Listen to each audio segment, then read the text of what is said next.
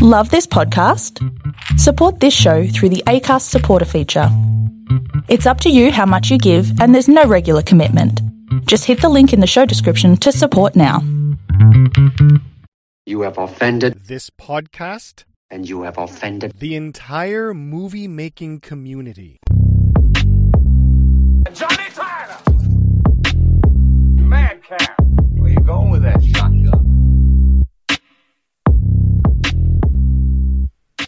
You have found it. This is You Have Offended This Podcast, and we watch martial arts movies. My name is Mike McCarran, and with me, as always, is a man who once had to defend himself against a girl with a hammer.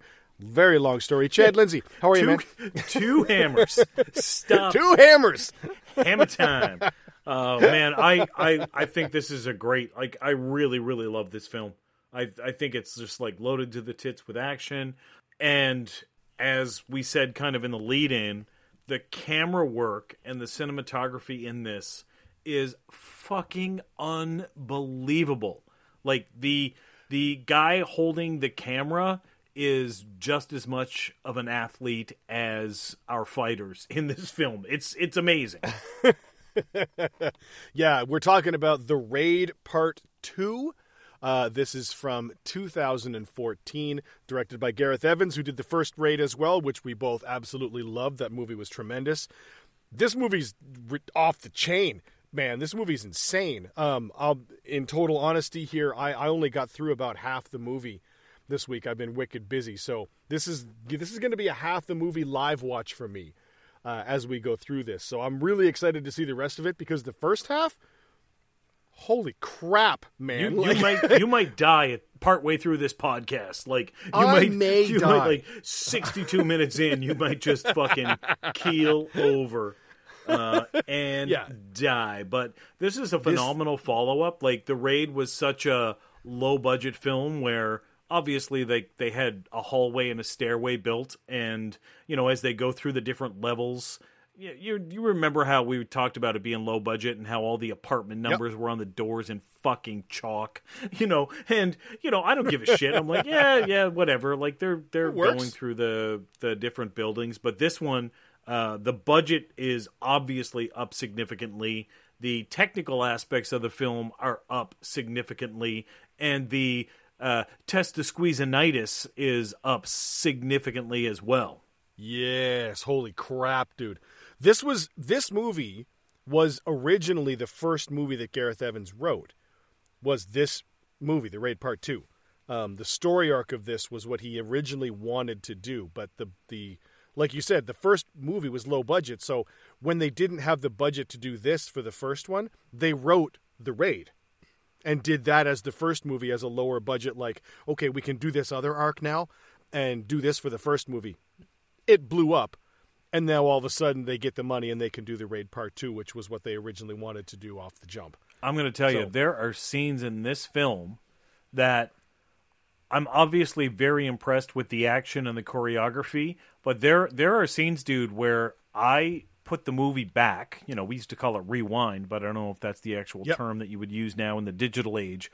But I put the I put the film back several times to try to figure out where in the fuck the cameraman was standing and moving. Because you know there's Yeah. the the the camera work in this like cameras are just like going down the hall flying through windows down a flight of stairs up a guy's asshole. You're just like wait how, how is this possible?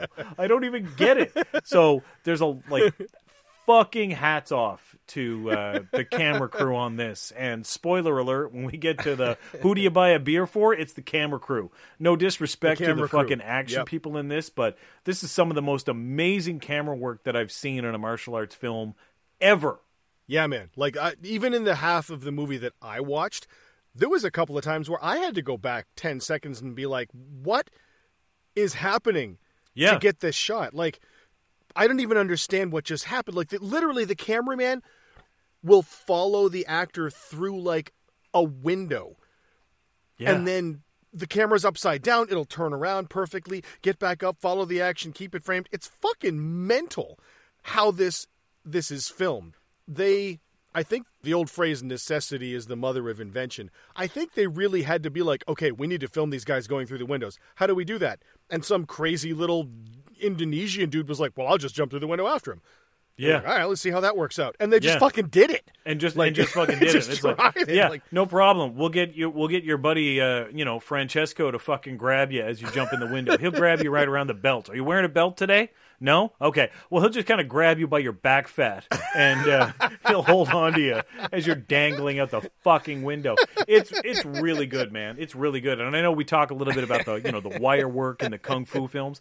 I think they did wire work on the camera people in this. Like they're like They must yeah, yeah, no wires for the performers, no wires for them, but we will have a lot of wire work for our camera people so that they may fleet across a fucking uh, prison yard caked in mud and then just scale up a fence and over. Like there's some Oh my shots, God, I was dude. like, did he go over that motherfucking fence? It's Yeah. great. They like they, they had drones and they had trained birds and they had all kinds of shit fucking cameras on them and shit.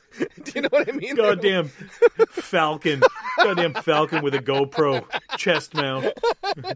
Get that falcon to uh, circle this prison yard and Yeah. get the mud really good. Ah, that's circle there we go. the prison yard, and I want you to I want you to track uh, Rama as he fucking runs through the prison yard. Fucking fly, it's, it's fly. really good, man. Like Gareth Gareth Evans, like just hats off. Like Merantau Warrior, I really enjoyed. I thought that was a really great character study. Yep. Uh, the raid was basically just okay. See you, wife. See you, dad. And then it was just like, oh, now we're gonna play Rob Zombie Dragula for the next ninety minutes. well, we, And- well, your asshole clenches. There, yeah, there was very little. There was very little story to it, and I think this film, uh, the, probably the longest of the of the three, uh, really tackled the story elements uh, very very well. Had some really good character development, but also had some really good action. I mean, this is this would be you know maybe the swan song of uh, of the trilogy that he made with this uh, stunt team. Yeah, yeah. I think they they kind of wrapped it up, and at the end, I think I remember reading something about this where they said like they want they wanted to maybe do another one, but they were kind of like, okay, by the time this movie finished, this is like a two and a half hour movie, Yeah, and by the time this finished, they were like, I think we're probably done with this, right? Like we're we're, we're done. Yeah, okay, we're done. We're done. So I don't think they're Yeah, going to go back to this well anytime soon. Well, when when you break down, like when we talk about the fight scenes, and you know, there's a fight scene in this film uh, in the kitchen uh, near the end of the film. That was that fight scene. It took, I think it was eight days Yeah, to film this particular fight scene. I Eight think it was like eight days. and 195 shots. Yeah, like you just look at that and you're like, man, like I watched a film recently. It was a good film. It was uh, Nicolas Cage uh, in Pig. Oh yeah, yeah, um, yeah. Where yeah. Yeah, he he gets his uh, truffle hunting pigs stolen, Stolen, yeah, and has to get get, back. them back. But that was a 20 day shoot. Like the whole film was a 20 day shoot, and Jesus. you know, uh, I was very impressed with it. I was like, wow, that was really good. And, you know, the director and the cinematographer and producer are like, yeah, we only had 20 days total to make this entire film. And then you watch a film like this and they're like, oh, yeah, we took eight days to film this two minute fight scene. And you're just Yeah. like, man, you guys are awesome. So I just love independent films and I love what they can do when they really put their mind to something and and uh, you know this is an example of, of just a really fantastic film Yeah, man. And it's the same thing that we always talk about with the other movies that we love, like the Sammo Hung movies, where it's like, you know, well, this fight scene took out three weeks to film because Yeah. they take the time to get the choreography right, to make sure it looks right, to make sure the hits are right. And it, it pays off, man. When you put that kind of time and dedication into a fight scene, it looks real. It looks great. And uh, another thing that these guys, uh, this Piranha fight team, do in addition to that is they hit each other in the body. All the body shots in this fight or in this movie are real. Yeah. They hit each other. Like they need to train together. I think this fight team, like uh, Iko Uwais trained. Uh, I think he trained for six months before filming this with the fight team, just so they would trust each other and they would be cool with each other and know like if they messed up and actually cracked each other, there wouldn't you know they wouldn't want to get it back or, or or you know be unprofessional about it yeah they would know like okay that guy actually just missed his mark or whatever and they would be able to do it right And like, who fucking does that? Who trains for six months with your fight team? Yeah, Fucking nobody, nobody. in Hollywood is doing that Nobody. stuff, right? You know, they've got the they've got the shaky cam that, and and I don't even think it's necessarily bad. I'm just bringing it up. Like Paul Greengrass in the Bourne films, kind of added that kinetic shaking Yeah. camera, but you could still see the action, right? You could still see the action. Uh, while he was doing that, you know, camera shake and kinetic movement and fast cutting, but you could still see it. And then all of a sudden, everybody was just like, "Hey, man, we don't have to do any work anymore. We'll just shake shake shit the camera, show the guy's back." Steven Seagal's making a perfect career out of that. He's just got like some fat guy down at Andy Anderson's all-you-can-eat totally nude steakhouse, fucking throws a moo moo on him, and it's just like, "Hey, go for it." Just shake your big fat tits, fat guy. You're playing Seagal's back, and and they just make this bullshit stuff that, does- that you're like, what the fuck is that? Yeah, no, it's it's totally true. People see the work and they take the most basic aspect of that and think, "Oh, you just have to do that. You just have to shake the camera." And then no, they don't have to know how to fight. We don't have to know how to Yeah. cinematographers or frame it. Just shake it. But all of that other shit is in Greengrass's film and is in this film and is in Sammo Hung's films. You have to have all that other stuff. Otherwise, it turns into a Steven Seagal film. Yeah. Which is, you know, Which is those are horseshit. fucking unwatchable now. And it's unwatchable. It's funny because we go back and we watch some of those old films. We watched Wheels on Meals. We you know we watched it separately, but both of us, both of us, that scene where that fucking van, minivan, is just fucking cooking down the highway, and as it makes a turn, the side door slides open and Sammo rolls out, and both of us were like, Yeah. "Was that Oh, yeah. Sammo or was that a fucking stunt?" Like dummy, like like a mannequin, and No, we're no, like that we- looked like we're that looked really that looked really real. Let's roll that back, and we're like, oh shit, that is Sammo. Roll it back again. Jesus Christ, that actually was Sammo. Roll it back again. Oh my god, I can't believe that that was Sammo. Like just some really great stunts. And you're just you're just sitting there, just laying skid marks in your underwear, um, just freaked out at how incredibly good uh, some of the stunts are. And this this was great. I I, I loved it. Yeah, man, this was crazy. All right, well, I guess we should uh, get into this here. Um, so the movie starts off kind of right away with this real hard open of this dirt road where this criminal gang brings out this prisoner and he's got a burlap sack over his head. And they kind of kneel him down on the grass or on the road here, and he's obviously terrified. And they give him this little speech about the crime boss and whatnot.